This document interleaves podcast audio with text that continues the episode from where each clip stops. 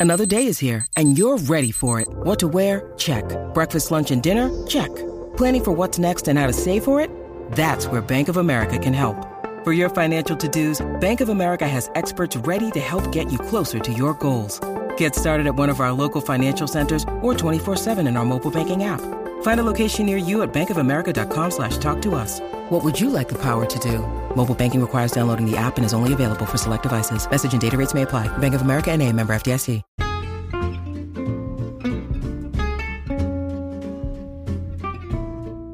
Hello, and welcome to It's a Fandom Thing. I'm your host, Erin Marlowe, and each week I'm joined by a panel of guests to discuss all things fandom and pop culture, primarily from a female perspective. You'll find everything from fanfic to cosplay to Schitt's Creek to Supernatural and everything in between. So put on your favorite piece of fandom merch, set aside that fanfic that you're writing about your OTP, and sit back and enjoy this week's episode.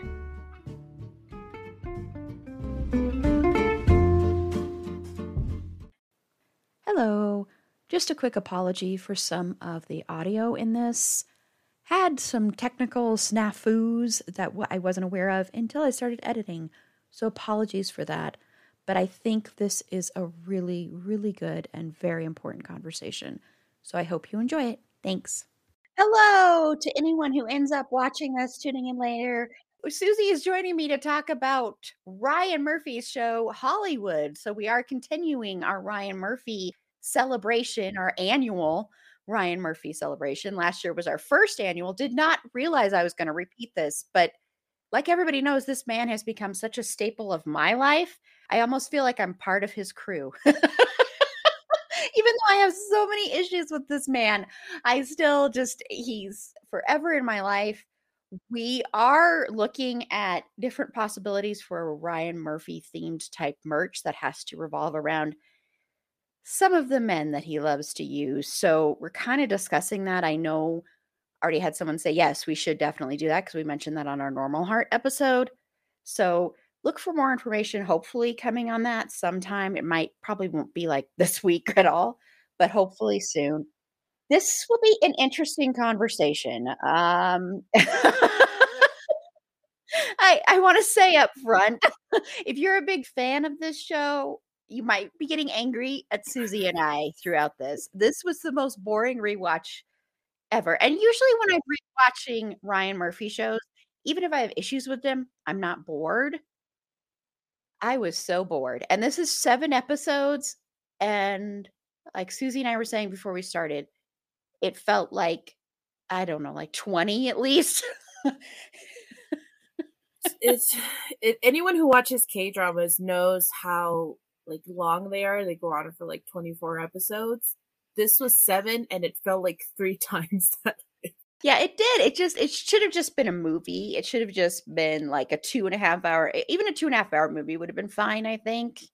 Yeah, or you could have honestly, still done this. Like I felt more interested in seeing Meg than this show. I want to see Meg. That's what I, I would rather Meg. see. Everyone's talking about how good Meg is. Like, show us. Don't be stingy. I know. Proud. I know that would have been more interesting to see Meg. So, if you don't know what Hollywood is, Hollywood is about a group of aspiring actors and filmmakers in po- post World War II Hollywood trying to make it big no matter the cost. That's kind of a really, really flimsy way of describing this. Honestly, that's IMDb's description. I will give you this quote from a Time article dated May 1st, 2020 by Katie Lang and Anna Perna. I know I'm not going to pronounce her last name correctly, so I'm going to try. About talking about, you know, because a lot of the characters in here are either based on the real life version, like we've got Rock Hudson.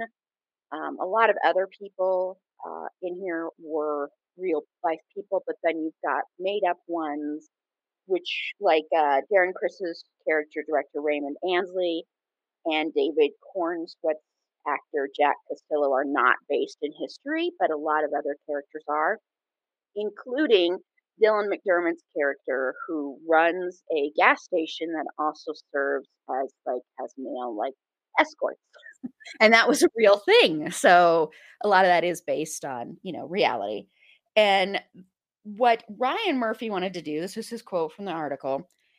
I wanted to do something where I gave some, if not all, of these people a happy ending. Murphy tells Time. How do I make a commentary on the power of Hollywood to change hearts and minds? I decided to put together a fictional alternative universe, Hollywood, and then populated it with some real people and other fictional characters loosely based on real people. So, what he means by that is even though there's still racism and homophobia, please pay attention to the trigger warnings, which I'll give them here for our podcast listeners in just a second. Even though there's still racism and homophobia in here, he wanted to make it so, like, for instance, Rock Hudson is very openly out of the closet. And in real life, Rock Hudson wasn't. And because he couldn't be, I mean, back then, especially, that was not okay. People in his inner circle, of course, probably knew, but you couldn't do that. So you have that, and he is in a relationship with a black man, which, I mean, oh, that would have never flown. And then, of course, you've got, uh, speaking of that, you've got a black man writing a screenplay that gets greenlit, and they end up changing the lead character from a white woman to a black woman. That black woman winds up, we're spoiling the whole thing here, but winds up winning Best Actress and actually gets to sit in the auditorium in like the second row back which never would have happened. So he was trying to make it this thing where what if Hollywood actually said, F you to all those people that don't want to show this, and we will go ahead and show this. We'll have a film where the lead character is a black woman and she's not a stereotype. So, or we try to not make her a stereotype. So that's what this is kind of proposing here. So we're going to get it dive into a little bit here in just a minute, um, and our thoughts on this and how well we think they did with this this attempt at trying to rewrite history uh, for, I guess, the purpose to say, I, I don't know, but we'll for, discuss for the shiggles, yeah. basically. yeah. So before we do that, though, so Susie, other than Hollywood, what are you into right now? Yeah, so I've been doing my homework project to report, I started watching the assassination of Gianni Versace or Versace. Yes, Versace. Yeah, yeah. I don't know how to say the name because apparently, like the bourgeois or like Versace, and then the common folk are like Versace, and I'm like, I don't know what to say. Gianni V. I, I watched Gianni V. I started watching that. Yay. And it was it's the funny thing is I went from watching like Hollywood to watching Assassination. So to see this the like the the difference in Rosa Darius like Oh yeah. was so interesting just be like, oh my god, he's an aspiring director who's trying to be more inclusive and and make a change. Like, oh, he just murdered a man in broad daylight. Yeah. He's yeah. Oh, just to see that like stark difference was like ah okay. well, are you liking it though? Well, I'm I'm still on episode one, and oh. I like I'm I'm working my way towards episode one. It just just started like a day ago, but it's like I'm liking it. Like so far, I'm liking it, and I'm interested to see like how it how it unfolds, how the story unfolds. Yeah, because it's told in a very different way. Uh, yeah, so. it seems like it's very much like a, a, what's the phrase called like a non-linear narrative. It's yeah. very much yeah. It's like mm-hmm. the way I like to describe it is it's like you are playing detective, so it's basically it goes backwards in time throughout. So it's like you're unraveling their summation of how Andrew Cunanan came to be who he was, and also talking about his other murders because Versace was his last one, unless you include himself, because spoilers, if you don't know, he did kill himself. Um, the show is ruined. I know I just spoiled all that for you, but so it goes back in back in time and it it's mm. um it's very much a character study. So even though it's called the assassination of Gianni Versace and he is in there it's very much about Andrew Cunanan. He is the central character you're following for most of it. And Darren Criss, I, I, can't wait to hear what you say because I think this is one of the best performances I've ever seen, hands down. I honestly do. I think it's um, incredible and it's so unnerving and scary and creepy. And he deserved, he won lots of awards for this and he deserved every single one. So I'll just be curious to see your feelings on it. And I, I assigned that as homework during Ratched because my Finn crew had not seen this and Finn Wittrock is in this he doesn't he doesn't show up yet. I haven't seen him yet. yeah, no, when they go, um, like you've obviously seen it. In the first I've seen it a couple times. in the first it. episode, when they when um the FBI people are talking, they're like, "Who do we have in Florida, in Miami, or whatever?" I'm like, "Oh, is is Finn gonna roll up and be like, GI? Is he?" No. Gonna... no, he wasn't, but like I'm yes, I started watching. He plays Jeffrey Trail. But oh, okay. But but I like so far I really like Darren's performance and I'm really interested to see like now that you've said like it's a kind of like a character study, I'm really interested to see and how it kind of like goes on. Yeah. How he how he brings this character to life for the viewers. Yes, and episode four and eight are my personal favorites of all of them. And so I'll be curious to hear your thoughts on that. And Cody Fern is also in this. You'll you'll meet him soon. Yeah, I remember. So, yeah, that so was he's really big when he was cast for Apocalypse. People were talking about his role in assassination. Yeah. Mm-hmm. Yeah. Well, we're just going to talk about this instead. Yeah, we're just gonna we're just gonna skip to this instead. uh, but go back, listen to our episode covering American Crime Story last year when we kicked off our first annual Ryan Murphy celebration and that was my favorite of the ones as far as like I thought it was the best show and I think a lot of that it especially with Gianni Versace he didn't write any of that so which I think is important since that story really a lot of what that story also has to do with is homophobia among like the police department and everything like that.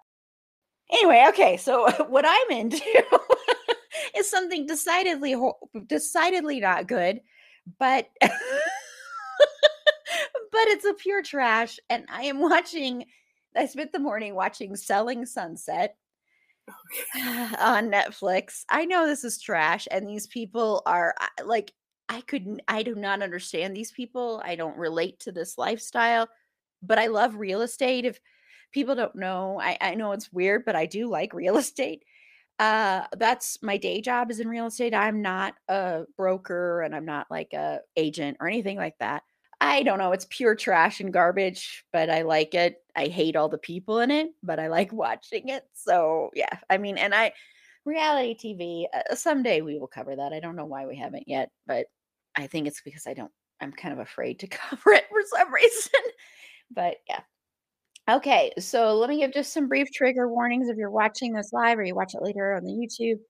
Uh, every single Ryan Murphy project, even when we talk about 911 tomorrow, uh, or Friday for the podcast episode deserves trigger warnings.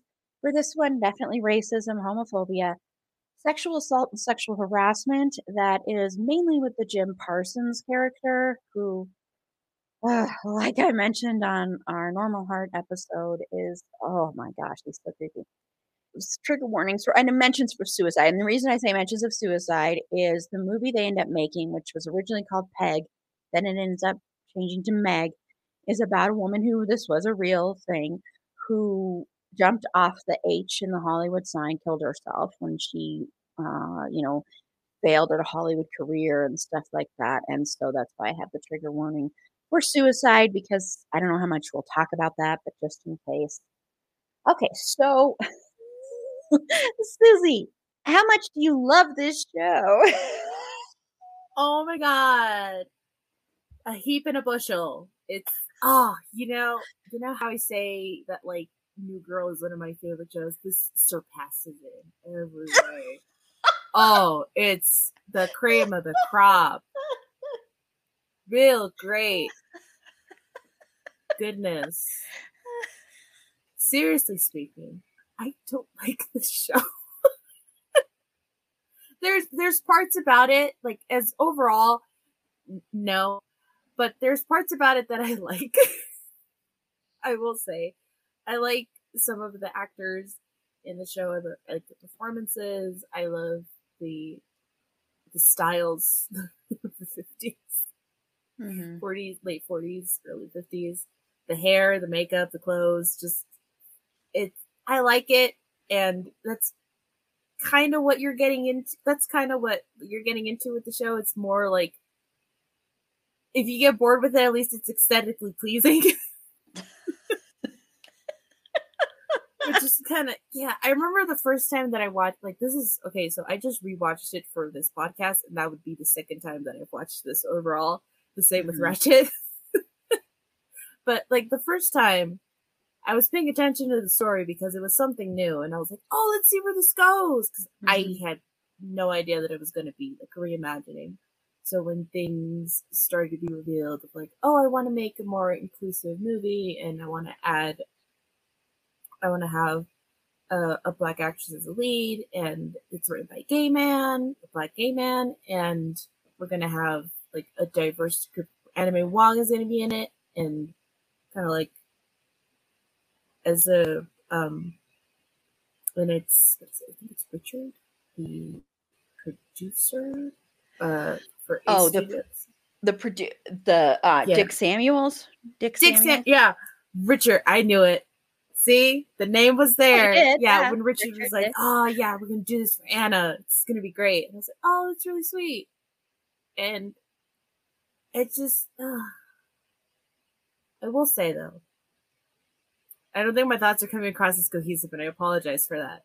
I will say though, with that last episode at the Oscar ceremony, it's weird. When were Oscars televised? Because I thought that they were going to be televised. I can't. Oh my gosh, I should have looked that up. Yeah, because they were not yeah. televised at that time. Yeah, um, they, they were, and I thought, you know, I mean, of course, they throw in the line of, "At least this is not televised." Is yeah, and before that, like even the first time watching it around in this rewatch, I completely forgot that it wasn't a televised like show mm-hmm. at that point. And I thought that the reason, um, also one of the reasons why they were making a big stink about Charlotte sitting in the front row is because it would be televised and it's like, oh no, the public can't see black people on TV, the scandal. I thought that was also part of the reason why they wouldn't let her, you know. Mm-hmm. And no, it was like, it was just radioed. Yeah. Well, March nineteenth, nineteen fifty three. Sorry, was the first. Oh, okay. So pretty soon after this. Yeah. All right. Nice. But one thing that I really liked about, especially that like, scene of the Oscars, was seeing the different people listening into the Oscars. So mm-hmm. there was the a the Asian or Asian American family when they heard May Wong win I cried the first time and I cried this time because I was like, yeah. it's what she deserves. Yeah, because she was treated horribly. She the real life horribly. Anna May was treated and, horribly. yeah. Oh, just how she was treated by the industry. It's oh, it it sickens me to my being. And like to see her win, even like a fictionalized version of her win the Oscar, was just I I couldn't stop crying. And then Charlotte winning yeah. and that that black family just cheering and being so excited and then what can be presumed is like a, a young uh gay black man is listening in camille. Her um, name was camille by the way not, camille. not i was like oh yeah i don't know why i had charlotte. It's camille. Apologies.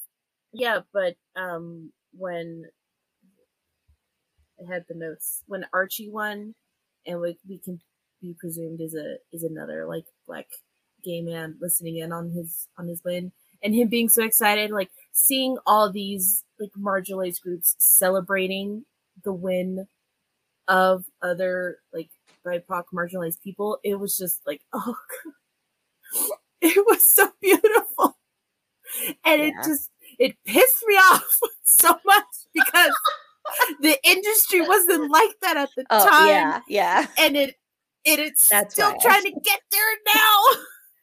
yeah. Yeah. I'm like, can I live in that alternate universe, please?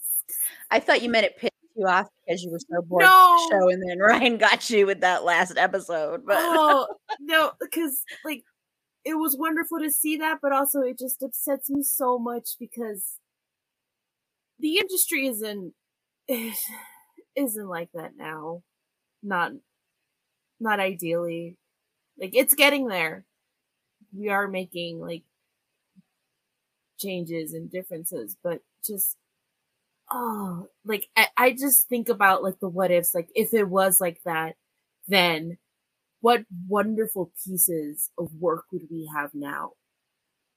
Mm-hmm. What great creatives would would that have given rise to? What what movies would we have seen? What shows would we have seen? Oh, it's just the what ifs, like really just this hypothetical universe just really get me. God damn it, right? Yeah, yeah, and and the character of Camille Washington, just to let everybody know, um, played by Laura Harrier, who we'll go over the cast here too in a minute, was inspired by a combination of Lena Horne and Dorothy Dandridge. So that's according to Ryan Murphy. That's the two actresses that inspired him for this. Because you also see Hattie McDaniel, played by Queen Latifah.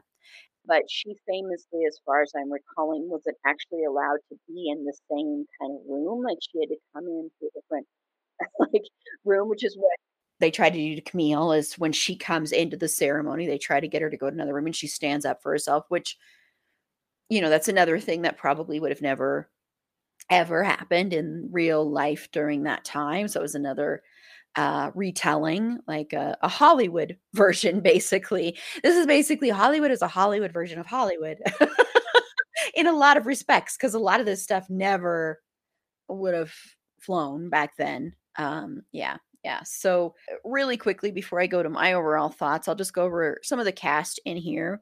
Um, so, we already kind of mentioned that David Corenswet plays Jack Castello.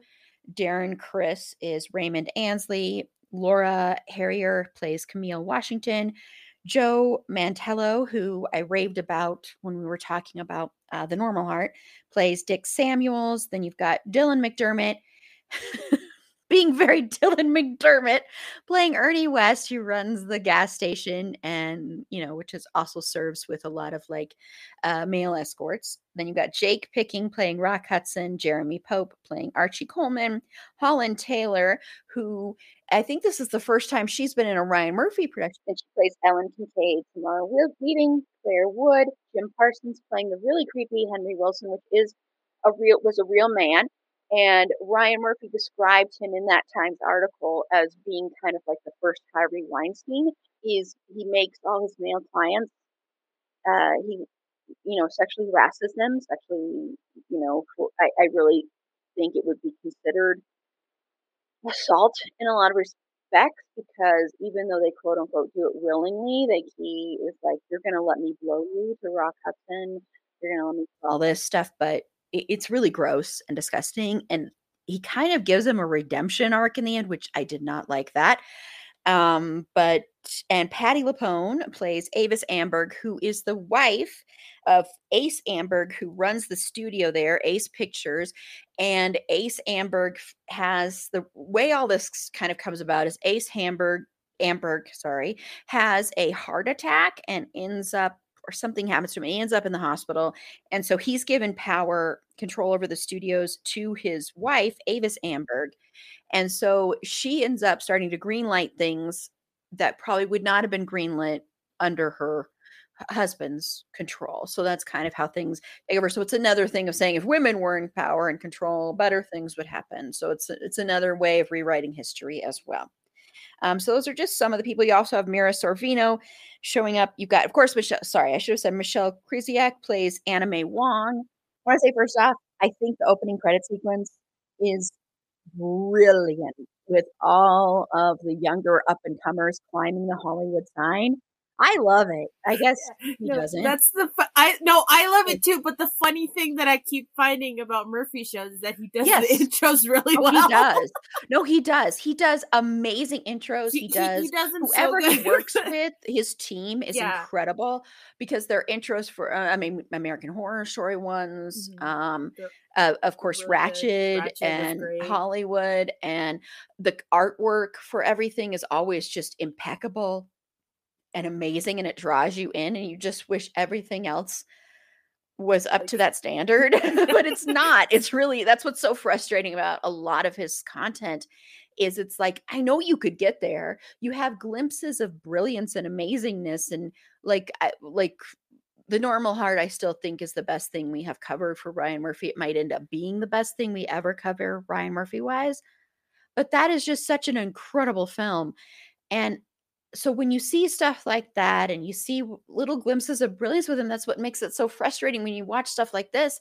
And it's like, yes, I love the Oscar scene. I love watching how powerful that is. You know, that if that had happened, what an impact that could make and and how sad it is that, you know, this is, you know, like oh, oh, oh like 80 years ago and it's still we aren't that far removed from that as far as like the way things are now and that's really heartbreaking and you know watching you know the people that are listening to this award ceremony and how much it affects them and that is so powerful and amazing but the rest of the series it's like i don't know what it is because all the performances are good because once again ryan murphy he surrounds himself with actors that are phenomenal actors but it's boring. It is just boring. And Ryan Murphy, no matter what, even when the show is not that great, well, I think Death Valley is boring, but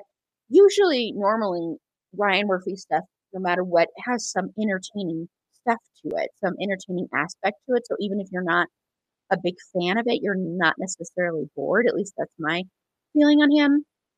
But I was bored rewatching this, and I watched it when it first came out, and I liked it okay. And when I started rewatching, I was like, oh yeah, this is this is okay. This is Ryan Murphy light, you know. I mean, with the exception um, of Jim Parsons' character, most of the people in here are not creepy or weird, so it's kind of nice. There's not like a lot of murder stuff happening. Yeah. There's a lot of that kind of stuff. no, but I, I have something that I wrote down about um, that's really funny line. I'll share it later okay. when we get to characters, but about Dylan McDermott so there's you know and there's and there's actually some sex positivity in here which is sometimes rare for Ryan Murphy and in that I mean the fact that the male escorts and the way that's treated is not treated as disgustingly as he normally handles anything like that.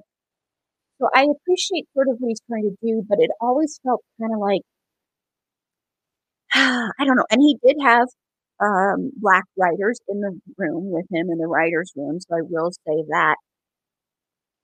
But it's still just, I don't know, there's something about this that just kind of rubs me the wrong way. And I don't know why, because he's trying something where he's trying to be like, let's all be.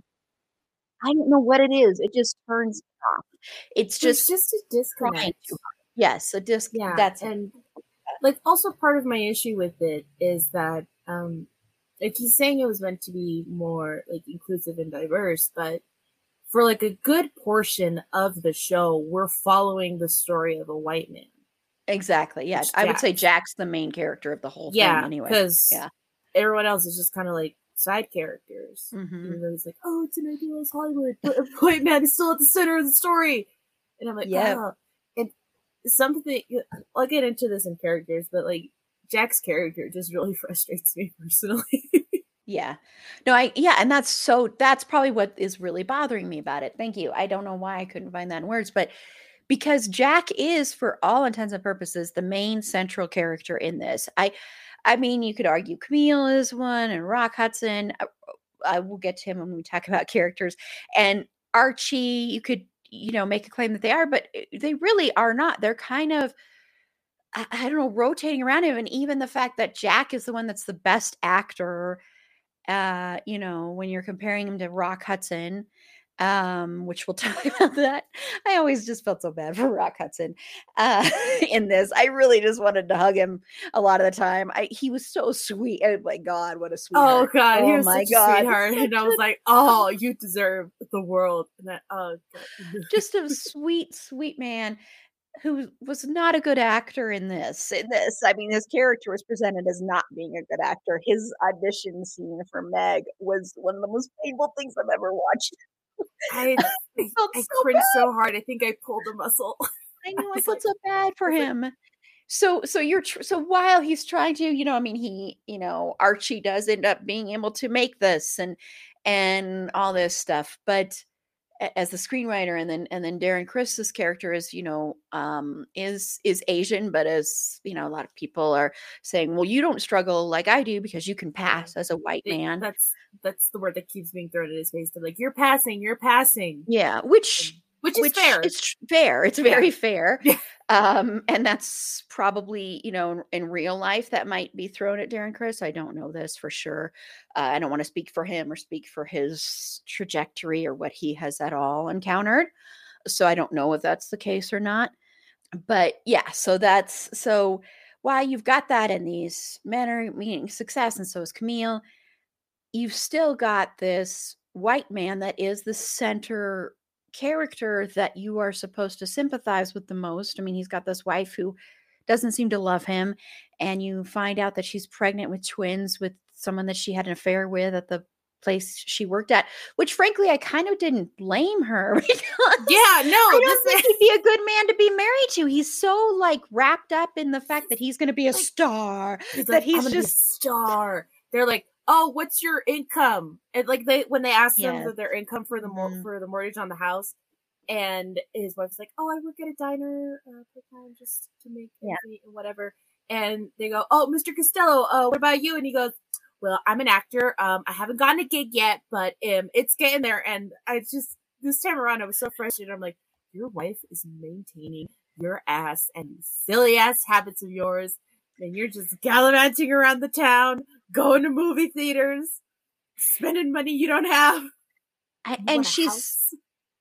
and she's pregnant. She's very pregnant. She and I and even though she keeps saying that she she loves her job and she likes to work and she likes being able to work, there was something about it that just was like this whole like and granted that it was very typical for that time and it can be typical for now for a man to be like not caring about his wife's needs as much but it still was kind of icky and off-putting and i didn't blame her at all for you know and it's shown that he's like really falling in love with samara weaving's character and all that stuff so yeah i think that's probably why i don't I have such issues with this because when it's not about jack and when it goes to the other characters and you see the other characters it's more interesting because you've seen this character, this white man who wants to make it big and has everything against him, which he really doesn't. I mean, oh, honestly, this guy's nothing against. Like, I mean, he's Jesus Christ. Okay, so here's my okay. If we're gonna get into Jack, I want to get into. I want to tear this yeah, man no, apart. Can, you can tear like him apart. monkey bread. Listen, we hear we keep hearing from him time and time again oh, I'm like super talented and acting is my passion and blah, blah, blah. And to be honest, forgive my crassness, he fucks his way to the top. Like he only gets an audition because he was sleeping with like the casting agent's assistant. He gets no. He was sleeping Studios. with Ava.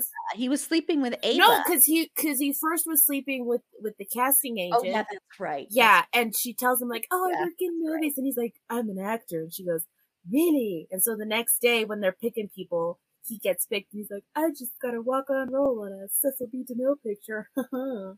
and his friend, who has been doing this presumably longer, is just like, I love this town. Instead of just like, give me the directions to the gas station, buddy. What are they hiring? Because for real. And then he goes to the party with Avis, and she's like, My husband is a studios.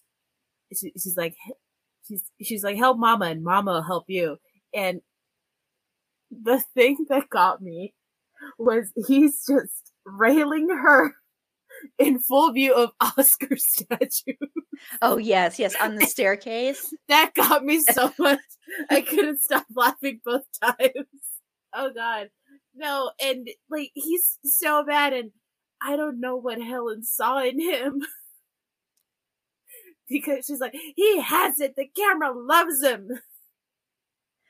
well, to be credit. fair, I will say he's a good actor. To be fair, he's really good when he actor. gets the training necessary. He's a good actor, but just like in the initial stages, he is so rough that you're like, Jesus Christ, man, how how do you mm, how did you get this far and even i think even oh what's oh god what's the name of dylan mcdermott's character ernie Ernie. Ernie. Even Ernie calls, calls him out on it. He's like, "Oh yeah, you were you were the hot shot in, in your small town, and everyone was probably like, oh, you should be an actor." And you were like, "Yeah, that's what I'm gonna do."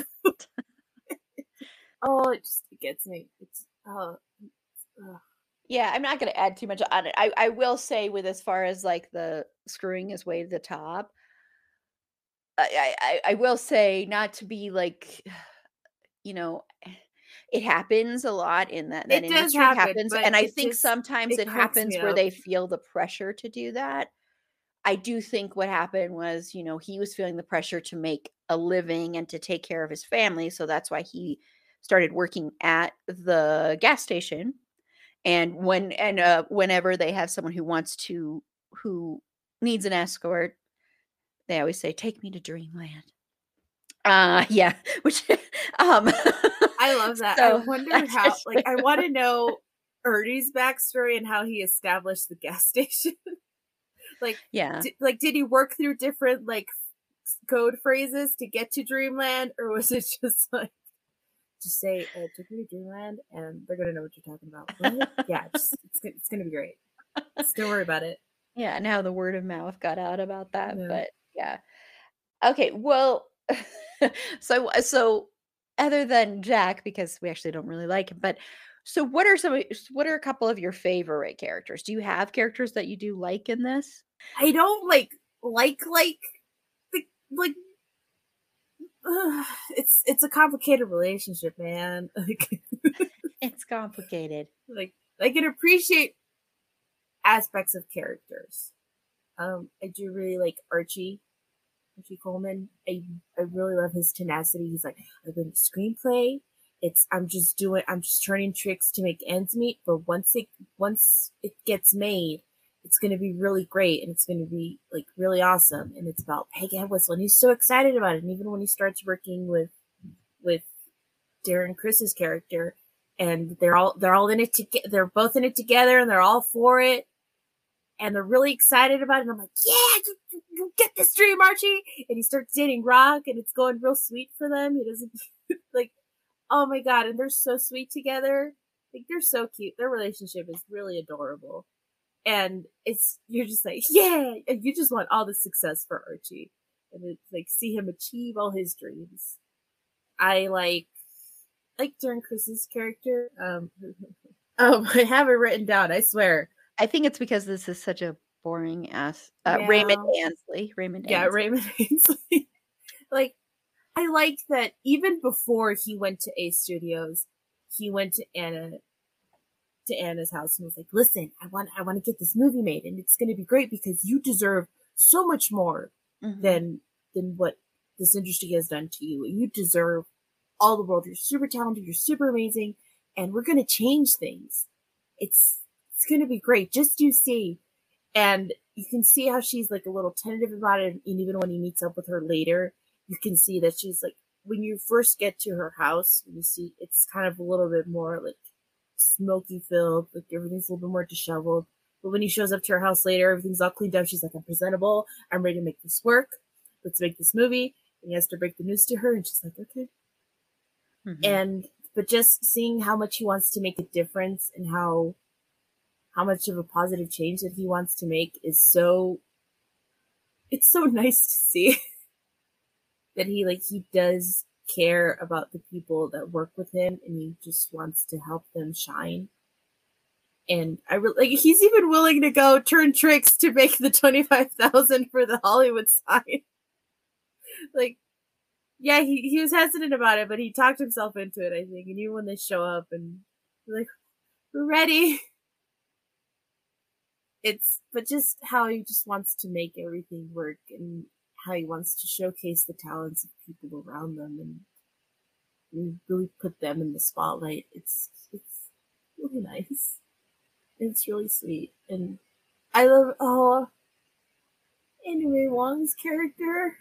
Like, oh, like just remembering her treatment, it it just it upsets me so much. Mm-hmm. You like.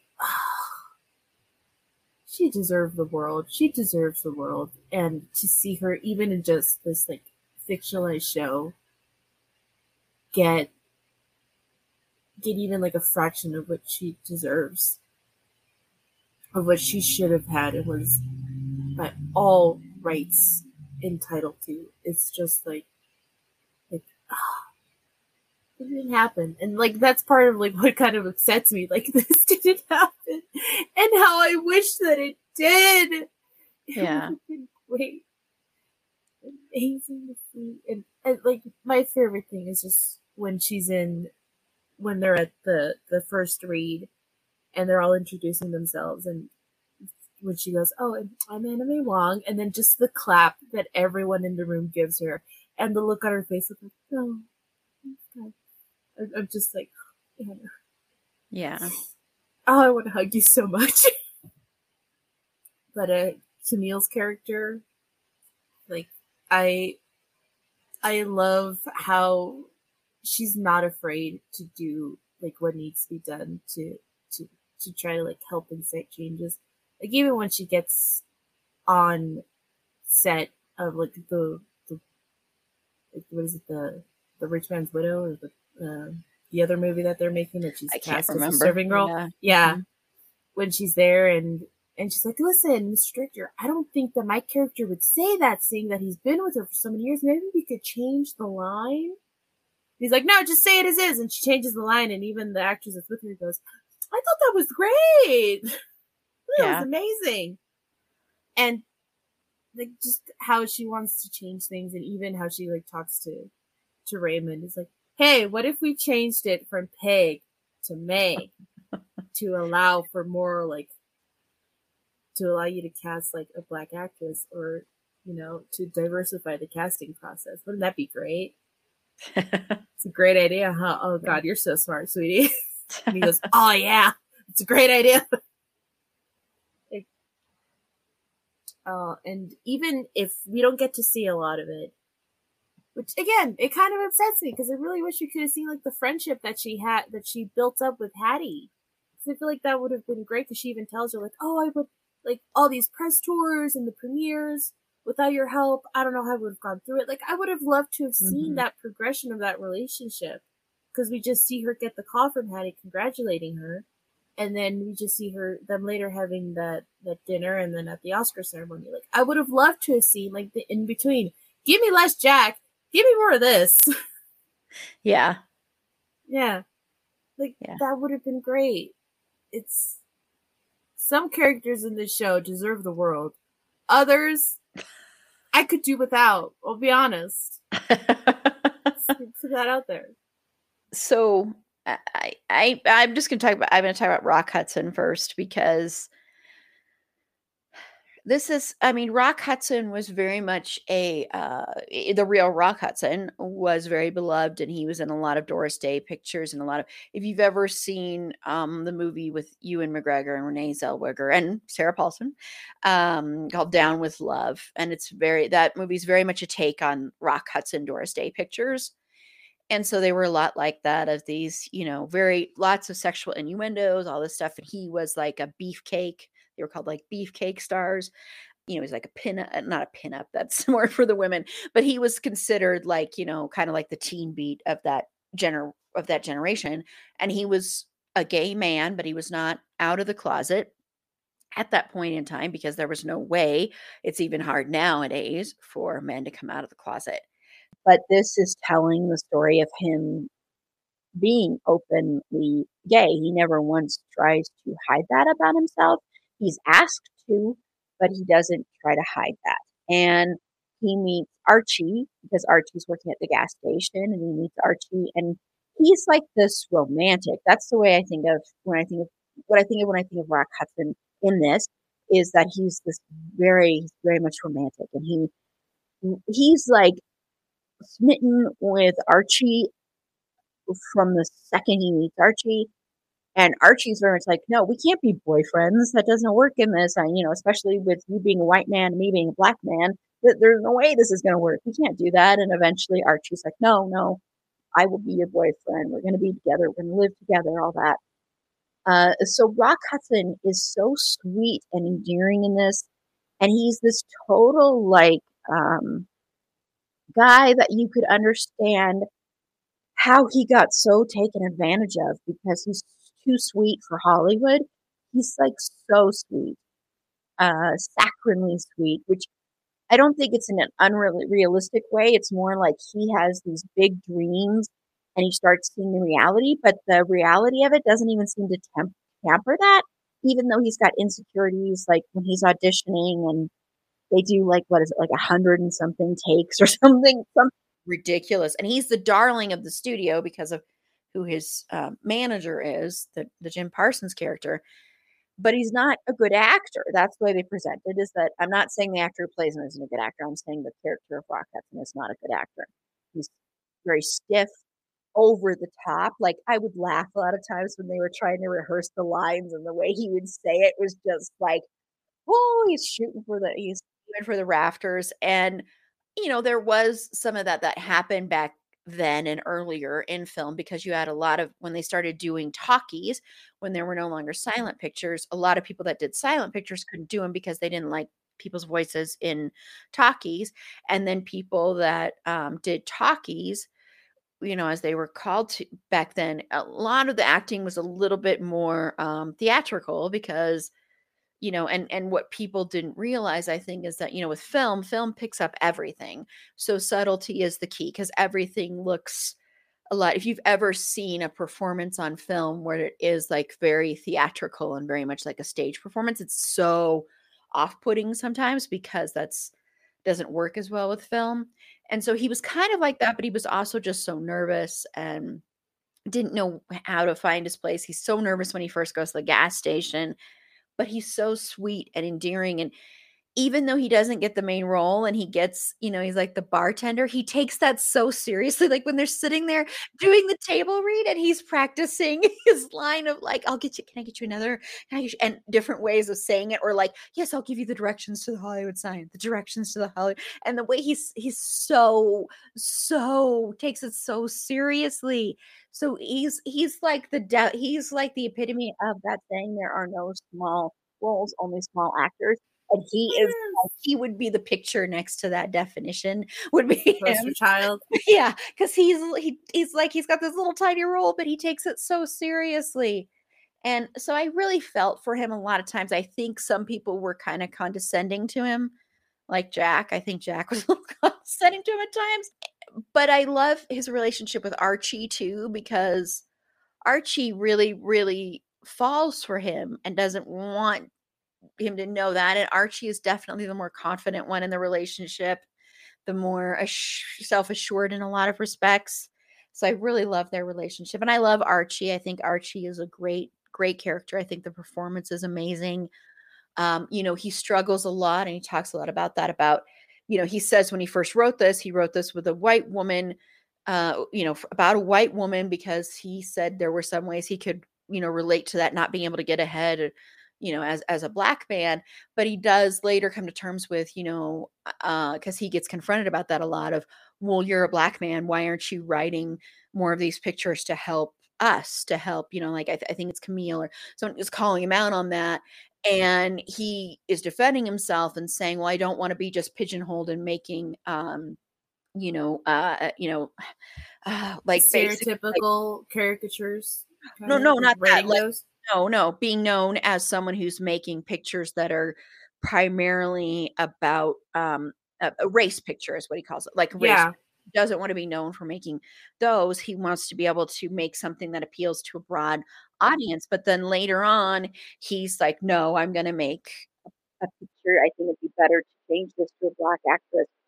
so he's trying to break out of that thing of trying to, you know, go with the flow and you know, not push any boundaries. Um, and then I really like Dick Samuels because I think he just really wants to have people succeed, and he also I think feels very forgotten about in a lot of ways. Like he's kind of in the shadow, and he um, when Avis ends up taking over for Ace when Ace was in the hospital, you can tell that kind of hurt him that he that it wasn't placed in his hands, and yeah, he's a he's a white male, so there's not like a lot of desire, but, but he's also a gay man uh, who is in the closet until later on he ends up falling in love, and um, so. But I liked him. I liked the performance a lot. So we did talk about the rewriting history a little bit and how overall uh, do you think that was handled well or not, or it's it's hard. the thing is, is that it's, well, at least to me, it feels like since Ryan Murphy did, did what set out to do like an idealized version of Hollywood, it does kind of feel like these subjects were just like thrown in there to just cause a little bit of conflict for the characters, but they weren't really um it feels like they weren't like adequately addressed or like not enough attention was given to them if that was his intention to like showcase a different type of Hollywood. Because most of it is taken up by other white characters and their problems. And these are just kind of like thrown as asides. Like we just have Camille and Raymond's house, like what is it, like lit on fire, and then they're mm-hmm. moved, and we don't hear much from that. Or they're like, oh, they're boycotting the the theaters in in in the South. And they're like, oh, we're gonna we're gonna fix this. Just don't worry about it. And it, I think the thing is that it focuses mainly on just creating this idealized version of the of Hollywood that it doesn't it doesn't really pay like the proper attention to what it's trying to like address about the racism and the sexism and of the and the homophobia of the time. I feel because like most of the homophobia that we get in the show is from the the Henry Willson character because he's, just kind of like can do this like and he just like he throws the f word around like it's a friggin' skittle like, yeah. like I know and it's just mm, it's hard. Like I feel like you can't really adequately put it into words, but I feel like there could have been more room for improvement, definitely, with the addressing and the presentation of these topics, and not just having them as like like an aside or it's just like a like a momentary like issue for them to resolve where everything gets like wrapped up in a nice bow at the end. Even though it is, it does get wrapped up in a nice bow and it does leave you like it, not kind of like other Murphy shows where you're just kind of like, oh, that ending wasn't the best. The ending is still like somewhat nice and sweet and gives you like a nice fuzzy feeling, but still, it's not. I feel like improvements could have been made. Well, I mean, the ending, the ending, since we're spoiling all of this anyway, but the ending, the next thing they're going to do is they are going to write a love story between two men. Um, and it's going to be Rock Hudson and um and Jack. So and those are going to be the two actors playing it. So they're going to have a love story and it's going to st- it's basically Archie is writing basically his love story with Rock Hudson and kind of putting it on on screen. So that's how it kind of ends is that okay, so the next thing we're going to tackle and I don't know if they were trying to set up like a sequel or whatever. Yeah, no, but, after the first season I was like, "Oh, I want to see a second one of this." Yeah, give me more like I was like, "Well, I wanted to see more of like Archie and everyone else instead of yeah. Jack." Yeah, but Jack was like going to be playing yeah. the other character. So. Yeah, no, mm, maybe just give him like an untimely death of like too much smoke inhalation or something. I don't know. They'll figure it out. They'll figure it out. Um, but or just like I, I just wanted to see more of Archie. Was like primarily my main, and what other movies he would have been able to make or or write. Like I would have liked to have seen that just from a per- personal perspective. But mm-hmm. um, I did look it up, and Ryan only intended for this to be one season, so like no follow ups. Just kind of like leave it at, like a somewhat ambiguous ending, but with yeah. like have to be nice. yeah, because mm-hmm. Ryan is known for. I mean, 911 is the cheesiest show in the world. But with the exception of that, I do. I think the show is so che- I, I love it and I hate it that is. I love this show. I, I'm so I was I'm never gonna get over how angry I am about this. But anyway, um but he does a lot of cheesiness, but a lot of his shows are not like that. Like American Horror Story, with the exception of the best season, I still maintain 1984 is the best season that show has ever done. I don't care what anyone says. With the exception of that one, all his horror story seasons pretty much end on a downer. I mean, I guess, you know, like we said when we did our special Patreon bonus one for Murder House, I guess Murder House kind of has a somewhat happy ending, but not really. And it's still so, kind of a downer. yeah, all of them are really kind of weird and twisted and messed up. Yeah. And like I've said, if you love a character and you're watching a Ryan Murphy show, I'm sorry, but you're probably gonna have to say goodbye to that character. That character is probably gonna be viciously murdered. So he tends to do that. So I so it's interesting watching a Ryan Murphy vehicle when it's not like that, when it's got like this hopeful ending like this one does. And so, you know, this is very much a Ryan Murphy show. It's got Ryan Murphy all over it. And yes, he had a team of writers, but this is Ryan Murphy, where Ryan Murphy such a it's so weird because I'm obsessed I'm not obsessed with his shows, but it feels like I am because I watch it. I watch so much Ryan Murphy content. Sometimes I'm watching mm-hmm. something and I don't realize it's Ryan Murphy until I see the name Ryan Murphy on you see the credits and you're like, yes. oh, that, oh, he was what a happens to me. producer on this. Yeah, I'll watch stuff and then he's like, oh, producer or, or whatever, and I'm like, you got me. Yes, it's oh. so annoying and like uh like we're probably going to cover the boys in the band next year and he's he's not a i want to clarify if it if i if i made it seem like he was the person who directed or wrote it when we did the normal heart. He's he didn't. He is a producer on that but it's still when you watch that remake it still very much feels like a ryan murphy project whereas sometimes if he's just the producer it can feel above a ryan murphy project like american crime story when he's just mainly the director he writes some of those but director and producer, so he's other people helping along the way. Uh, Pose, I don't always like to give him a lot of credit for Pose because that's why we that's why I haven't had us revisit it. We did cover Pose, but I haven't had us revisit it during Ryan Murphy because I don't know. I had this issue with that, yeah, not with the show, but with that, with giving him too much credit for that show. Yeah, that's my thing.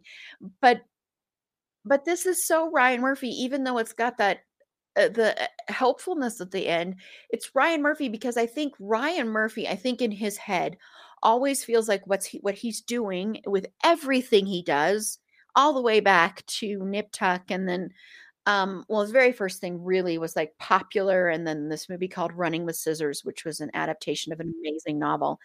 But all the way back to like nip tuck i think he thinks what he's doing is he's pushing these envelopes he's going places other people won't go and he's doing it this way that's amazing and will make people take notice and sit up.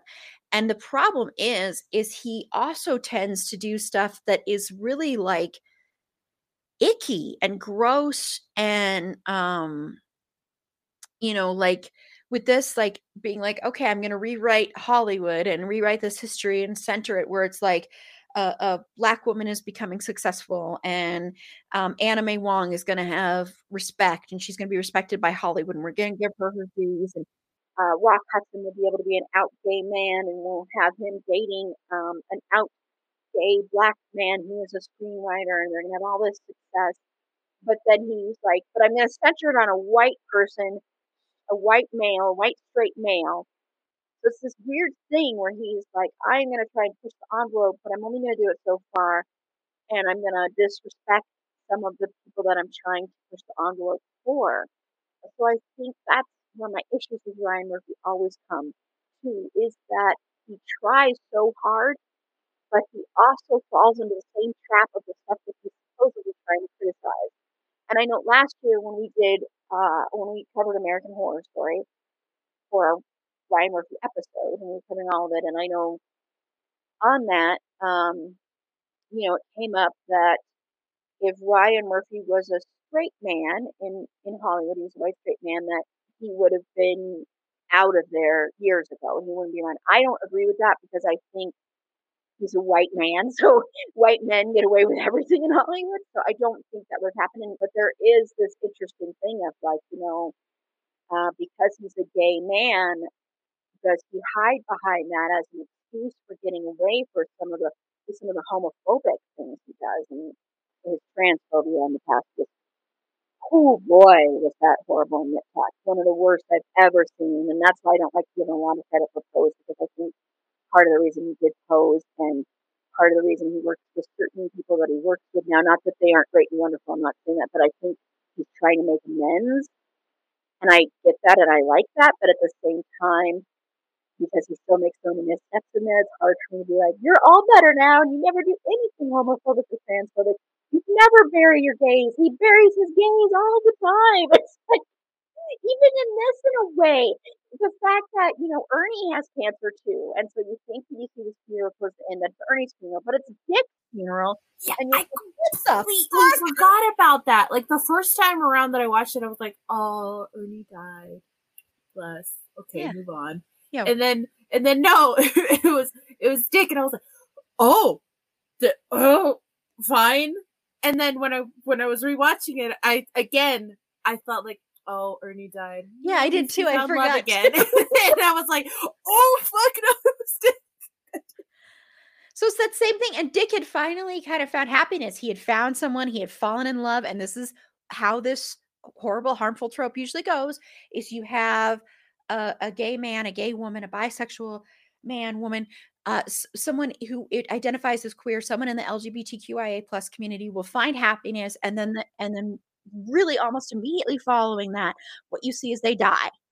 And that's what happens is Dick finally finds his happiness. He's finally like, I am with a man I love, loves me. I can be who I was always trying to be and I can be open about it. Boom, you have cancer, you're dead. Boom. And so it's like icky. It's like, okay, so you're trying to do this very hopeful thing. And I think he thought, oh, I'm being so clever because everybody thinks it's going to be Ernie who died. Ernie is a straight white man. I'm not saying like I want him to die, but that would have been better than having this man who finally found happiness as a gay man and finally was able to find happiness with another man and then be like, okay, you found your happiness. Bye bye.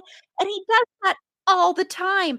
I, you know, I mean, like, that's why certain deaths, I know it's American Horror Story, people are going to die, but that's why I still will never get over spoiler for Hotel Tristan's death in Hotel because it's done right after Tristan finds happiness with Liz. And it's the same kind of fucking thing. It really is. It's like, okay, I I'm in love.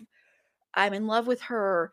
Um and then the second that happens, it's like boom, slash your throat kind of and a very vicious and cruel like one of the cruelest deaths in the in that season and he does this. I mean, it's like with Ratched when he was going to have um have um oh my gosh, what's her name? The one that's in love, Gwen, Gwendolyn, was going to have Gwendolyn die from the gunshot wound.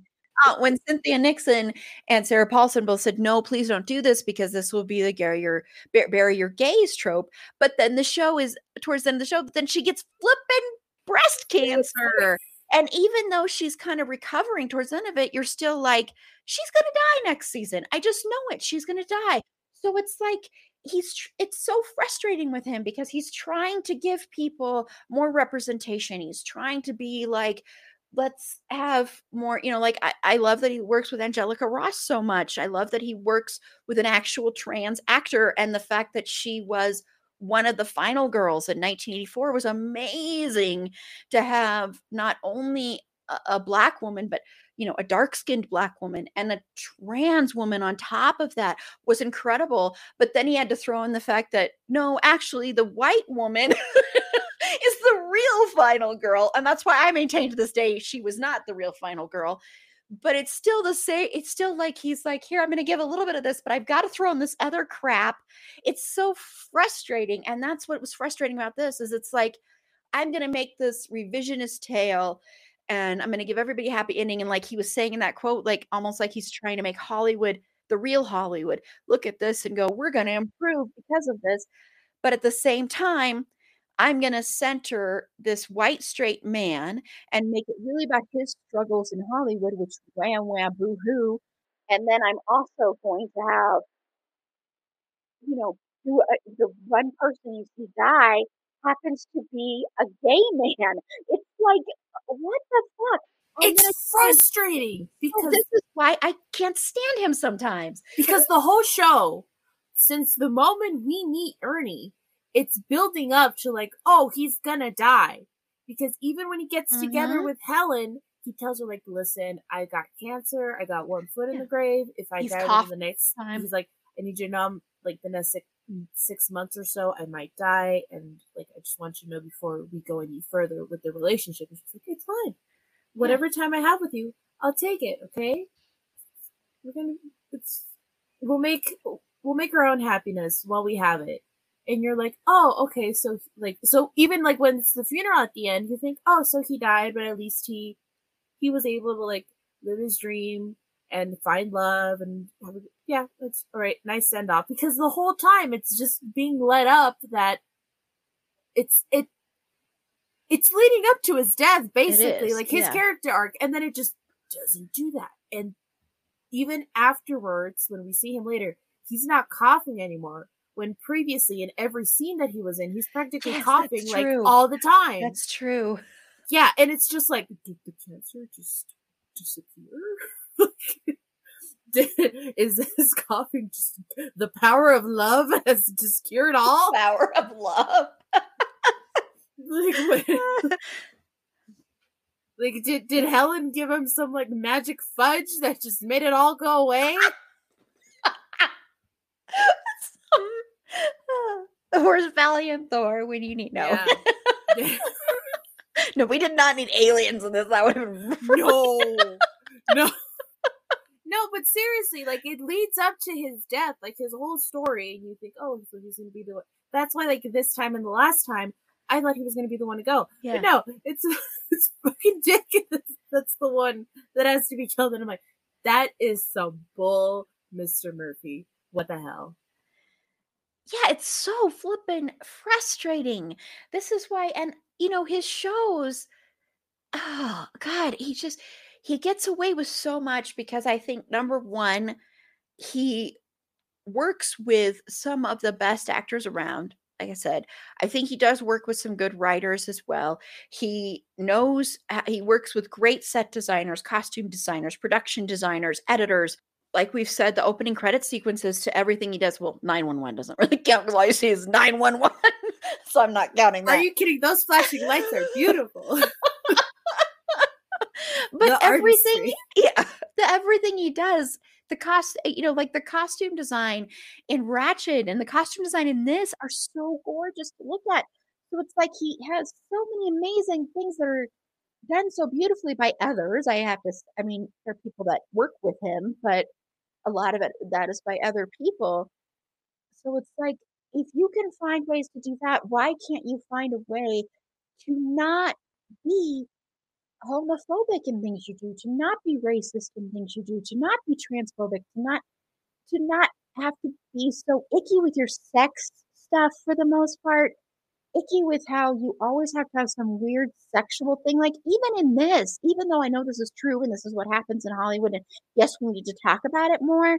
But even in this, he still has to find a way to put lines in there that are so, ugh, gross, disgusting, and he has to make it all so weird and icky because it's it's so it's just so frustrating to me because I like dark and twisted stuff. And it's nice right now when I'm watching all these flipping goddamn comedies. Sorry, I'm so sick of comedies. When I'm watching all these comedies, it's nice to also that I'm watching American Horror Story to prepare for our Patreon episodes. It's nice to have that messed up stuff in there. But when I'm watching even that, I'm like, I'm rewatching Coven right now, and oh my gosh, some of the stuff in that I'm actually ending up. I used to love this season, and spoiler, I'm actually ending up not liking this season anymore. Uh, but the weird stuff, especially with like oh, with Evan Peters' character in there, which we didn't need that character, but the weird stuff with him and his mom, who's gross and disgusting. It's just like, why? I don't. It's he's so weird. He's so frustrating to me. but yet I continue to watch his show. So I guess I'm part of the problem here. I continue to support his stuff and this show. Our our podcast continues to support his stuff at the same time, but we still criticize it. We still critique it. And we love a lot of the actors he works with. As everybody knows, we love the actors he works with. Most of them. But it's just uh I don't know. I mean, I don't know. Anyway.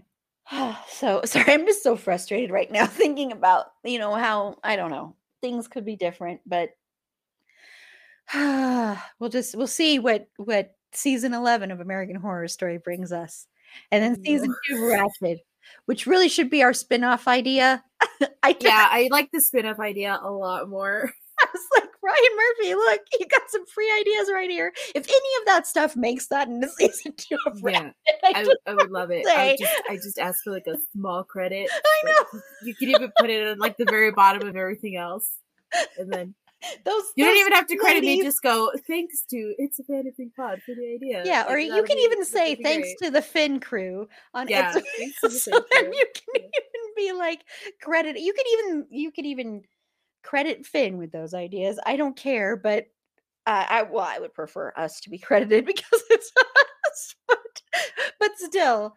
Um, but I'm serious. I'm going to keep an eye on it. If any of that stuff, even the stopping for chicken nuggets I'll be like, you watched that clip or somebody. Yeah, I'm gonna lose my goddamn mind. I'm gonna have like an eagle eye on that screen and be like, oh, they got Mickey ears. They did it. that would be hilarious if that's what they did. They were at Disney World. Oh my god, I, I would, would, lose it. I would lose my giblets. that would be be hysterical. But anyway, okay. Well, we already talked about this a little bit, but I want to talk about it a little bit more. So. Has the real Hollywood system changed at all, Susie? there's still there's so much gosh darn resistance still, but there there are changes being made. Stuff's getting more positive. Yes, Nia DaCosta, thank you for Candyman. Our flag means death. Queer love stories, thank you. It's the first uh, superhero woman led movie, Wonder Woman. Thank mm-hmm. you. It's changes.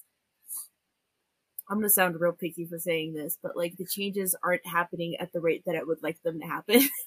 that doesn't sound picky. That is like that is very or just like too excess, too like um, what is it, whiny? But I just I.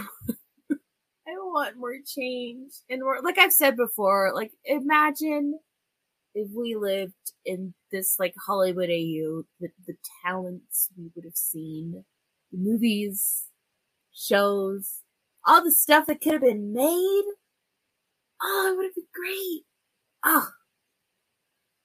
And then, and part of the, and again, like I said before, part of that is like why it upsets me a little bit because I'm like, it's not like that.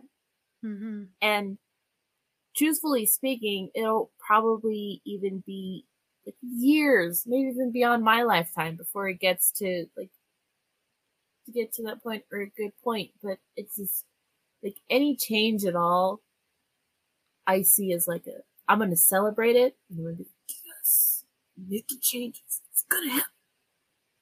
But it's it's not at that point. It's unfortunately speaking. yeah, yeah, and don't and you know I hate that when people say, "Ah, don't whine, don't complain, or, you know, well, the population is composed of more straight people, or the population is composed of more white people. Whatever, you know, that that stuff is such bullshit. And it comes from people who are used to being able to see themselves every flipping fucking day on screen. People that are able to see themselves in every single role imaginable. And if you're able to see yourself all the time on screen, in media, in books, in everything like that, if you're able to see yourself represented all the time, you don't get a say in you don't get a say in this i'm sorry but you don't get to say no that's not okay you get to ask you get to be able to like help this stuff happen where more people can be represented. You don't get to sit there and stifle people or say, no, you can't be asking for more of this. Because the fact that so many people, and I haven't watched Our Flag Means Death, as everybody knows, but the fact that so many people, while watching this, were so scared that once again it would be queer baiting and once again you wouldn't get to actually see the story play out and the fact that it was so amazing and beautiful and wonderful for everybody to see that and everybody is like you know most of my twitter line that's uh, most of what people are talking about and how happy people are to finally have that.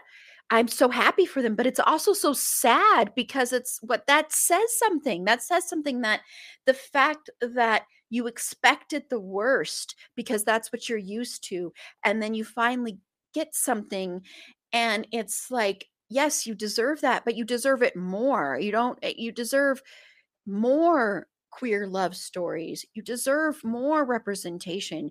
You deserve more Black women directing and writing stuff. You deserve more people at every level of decision making that are not just straight white men or straight white women. It, it's just, it's true and i'm not saying you know like i mean yes it's still populated primarily by white straight men but white women we also straight white women we also get a lot of stuff that other people do not get. And so the only way anything will ever flip and change in this industry is if there are people at all levels all levels from every single person is represented. And when you're have characters on screen that they don't always have to fit into a stereotype or that you don't keep queer baiting people uh, you don't keep playing into the harmful stereotype of bury your gays that you actually have people getting to be fully fleshed out characters and that doesn't always mean the character they're playing is going to be a good person.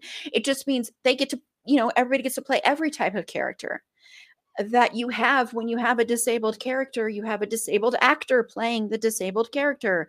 When you have um, a trans character you have a trans actor playing that character. It's like it's so crucial and important because you may think this is silly. This is just make believe. This is just hollywood. This is just entertainment.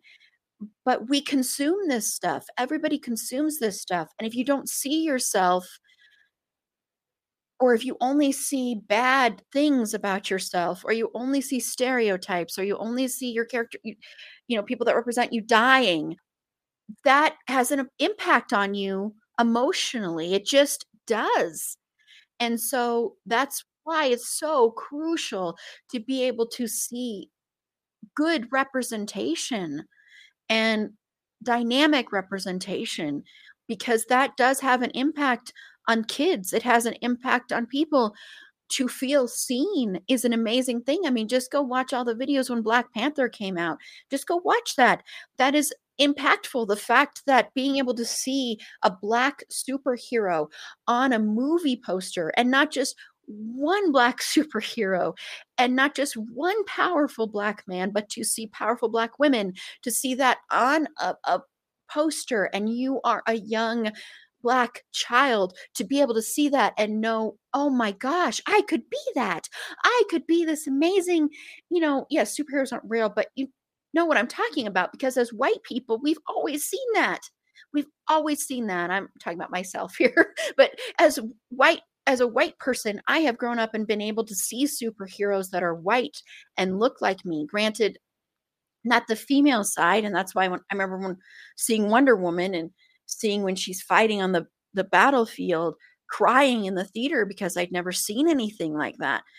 Um, so granted we didn't get that, but we still got a lot. And so that's why it's so important. Just go watch that. If you've and if you're saying it's not important, you're saying it's not important because you're used to that. You get that. And others don't. So sorry, I went on a whole little um, soapbox thing there, but I just think it's important. And we are nowhere near I mean, there's a there's been improvements in some areas, of course, but we're not anywhere near the stage where you can say that no more work needs to be done. There's a lot of lot more work that needs to be done. So, yeah. Anyway, I think we kind of encompassed the last two things. So I'm actually going to have us kind of wrap up this one. Um, it's great. It's beautiful. I'm trying so hard to like keep it together. That really, really nice. Oh, I'm sorry. Uh, you were trying no, to keep it, it, it was it was so beautiful and impassioned, and I'm just trying not to like burst into tears on camera because oh. there's no one else here that I can like. They can, yeah. they can talk while I leave and collect myself. well, I could have talked while you. Yeah, yeah. Well, I'm so, I'm sorry if I made you almost cry, but I. No, it was uh, beautiful. You're welcome. But I just, it just. No, you're the best. Um, I'm just a little little person, but thank you. Uh, but thank you, Susie, for taking this journey into something we didn't necessarily enjoy watching. Uh, but I do think it's important. And once again, we will be revisiting. Um, well, we still have one more Ryan Murphy thing. What am I talking about? There's one more show. We're gonna get through it, and then we got then we got it again in May. We'll have a break in between that time. yeah. and it's all comedy. Oh gosh. I, I it's so funny. I realize how I mean comedy is good. I'm not saying comedy is bad, but when you're watching this much comedy, it's like uh and I still love New Girl. I'm I'm liking Ted Lasso. I haven't started Happy Endings yet. I think I'll probably like that one as my guess. But oh. Anyway, I'm probably not going to say much when we talk about How I Met Your Mother because I I don't want to be complete. I really want to hear your points on it because I I also do it. not like that show, okay. Oh, and, just, and when you're like, oh, I hate it, I'm like, find someone else. I'm not insane. I'm like, oh, and granted, a lot of the issues with it are things that are aren't shows that I do like, like Friends and stuff. I mean, a lot of the issues I have with it, like, um, talk about like homophobia. that show's so homophobic. Anyway, uh, lots of lots of things, but and I don't like really any of the characters. Really, uh, not not for the most part. Okay, but that's that's for that's a few weeks from now, a couple weeks from now. So yeah, you're all gonna probably hate me because I felt felt bad because Gilmore Girls is one of our most popular episodes, and I don't like that show. But the other two panelists loved it, so but I felt bad. But well, anyway. so that's the thing. Like I really that I really like about your co- your podcast is that you have. You allow there to be like a safe space for like different viewpoints to like discuss our differences and maybe even agree on those differences as well. yeah. Well, thank you, thank you. Yeah, because I mean we've had them where you know Nip Tuck my three panelists, we all loved that show when it was first on. We rewatched it and we all ended up hating the show. Um, you know, same with this is that I don't hate this, but I want to say I don't yeah. hate this. I just don't think it's very good and it's just kind of boring. Um, but it has some it. it's not yeah. one of my favorites. Exactly. I don't it's ever watch it again. yeah. It's kind of like, it's like I hate to say this, but it's kind of like Ratched. Like if it weren't for the podcast, I probably would not have watched it again. I, well, I like Ratched a lot more than this. So. oh yeah, no, like on list of things, like like Ratched is definitely above. I, yeah, I mean, I think I liked Ratched the most out of all everybody on that episode, but you know, that was one that grew on me as I watched it, unlike this one. But yeah, so okay, well, Susie, where can everybody find you? All lovely humans can find me at this like username. Wait, no, other side. Yeah, right there. this username. if you're watching the stream before or after, um, during or after, no, it's not before because that would be that would be time travel, and we don't have time to get into that. For those listening, it would be at Susie Q underscore SC for Le Bluebird tweet tweet and for Instagram, it would be like an additional underscore next to the other underscore, so like underscore buddies. Um, underscore so, buddies. yeah. so that would be at Susie Q underscore underscore SC. Thank you. And my dog's Instagram would be at Benny underscore Pelucita. So. Awesome. thank you. And this is Erin. You can follow me on Twitter at eAprilBeauty. The E and the A and the B are capitalized. Be sure to like the show on Facebook at facebook.com slash it's a fandom thing pod. On Twitter, uh see that's it's so hard to figure. Yeah, yeah at it's, fandom. It's, you're like, hmm, I yeah, know. Here, I'll help. I'll, at fandom thing pod. No, it's in that one. On Instagram at it's a fandom thing pod. On TikTok at it's a fandom thing pod go visit our beautiful, wonderful website. It's a fandomthingpod.com that the amazing Aaron Amos designed. It's so incredible. You can go there. You can contact us if you want to be a potential interview guest. Yes, Ryan Murphy, I would love to interview you. I don't think you will ever come on this show though, because I think you'd listen to these episodes and say I'm not going on that show. But I would love to interview you anyway. But anyone that has been in a Ryan Murphy vehicle, I would love someday to do a panel of Ryan Murphy actors and talk to them about this. Uh, I know you all would not say anything bad about him, but I still would love to talk to you. So all the people in here, all the other actors, you of course, everyone knows I want Finn Wittrock um, to be on here as an interview guest. Let me clarify that. and I want to have, and I would love to have you on for our, my Magnolia episode. I'm just going to keep throwing that out there. Uh, but feel free to hit the contact us there, or you can email us at it's a fandom thing pod at gmail.com. And also on our website, if you want to support the show financially, you can become a Patreon supporter for as little as three bucks a month. And if you love Ryan Murphy shows and you want to continue these journeys and you love American Horror Story, that's what we are doing for this year. We're going to sprinkle in other episodes, like we're going to do a Destiel fanfic in the summer and stuff, but we are covering every season of American Horror Story. So each time we release one, it'll be for two seasons. So we've already done one and two. It's a three hour and two minute episode. And next, we're going to do seasons three and four, which of course means we get to start talking about Finn Wittrock in the American Horror Story universe. So we talk about Dandy Mott. We all hate this character. I mean, I I can't imagine loving this character, anyone, but his performance is so incredibly good. And he has some amazing lines that he's so much fun to watch, even though he's horrible. he's so much fun to watch. I think he's so fun to watch.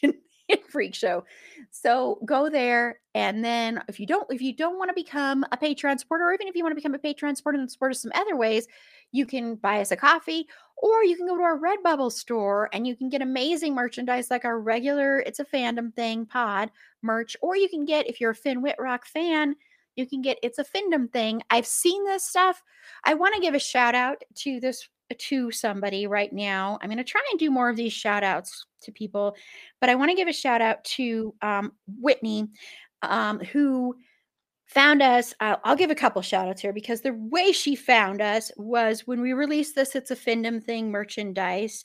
Um, one of the Finn Wittrock accounts, Finn Wittrock Source, which I know I've mentioned before on here, they're a great, wonderful account. They do a lot of amazing work. If you're a Finn Rick, you know, how am I?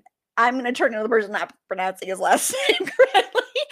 But if you're a Finn Wittrock fan, you need to be following this account, and they happen to share our merchandise. So thank you so much again for doing that. I really, really appreciate it. And Whitney went and bought like a mug and a sticker or a mug and a pin and a shirt with it's a findom thing on there and I saw the mug. She did a picture of that, and oh my gosh, the mug looks amazing. So, thank you so much for doing that, by the way, for purchasing that.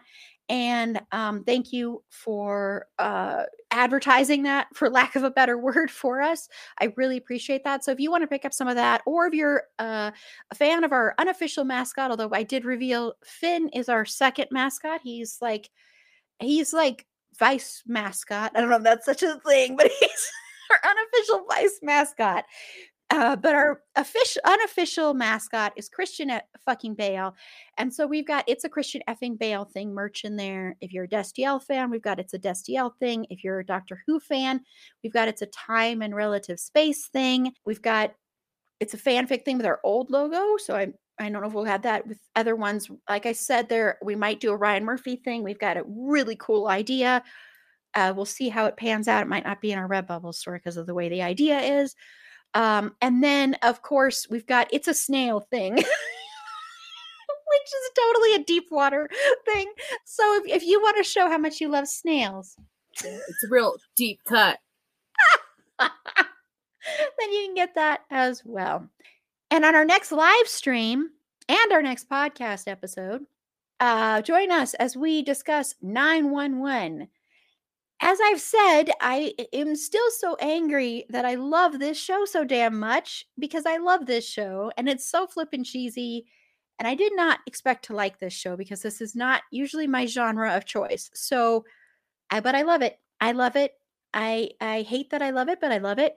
But join Susie will be back for that one. And then Meg and Carla from Bedwetter Behead will be back joining us to talk about 911. And if you're watching this live on the 23rd, that's tomorrow at noon Mountain Standard Time. So 11 Pacific, 1 Central, 2 Eastern. Join us on our YouTube channel. Or if you're listening to the podcast episode, that one drops on Friday. And then our next live stream after that will be next weekend. I'm hoping it'll be next Saturday. I haven't heard back to get confirmation, but it'll be Ted Lasso, and that'll be kicking off our four weeks of comedy, which we're going to do every May, oh, but it's geez. not going to be eight comedy shows next May. It's going to divided between romantic comedy and comedy shows. So until next time, remember it's a fandom thing. Black Lives Matter and stop Asian hate.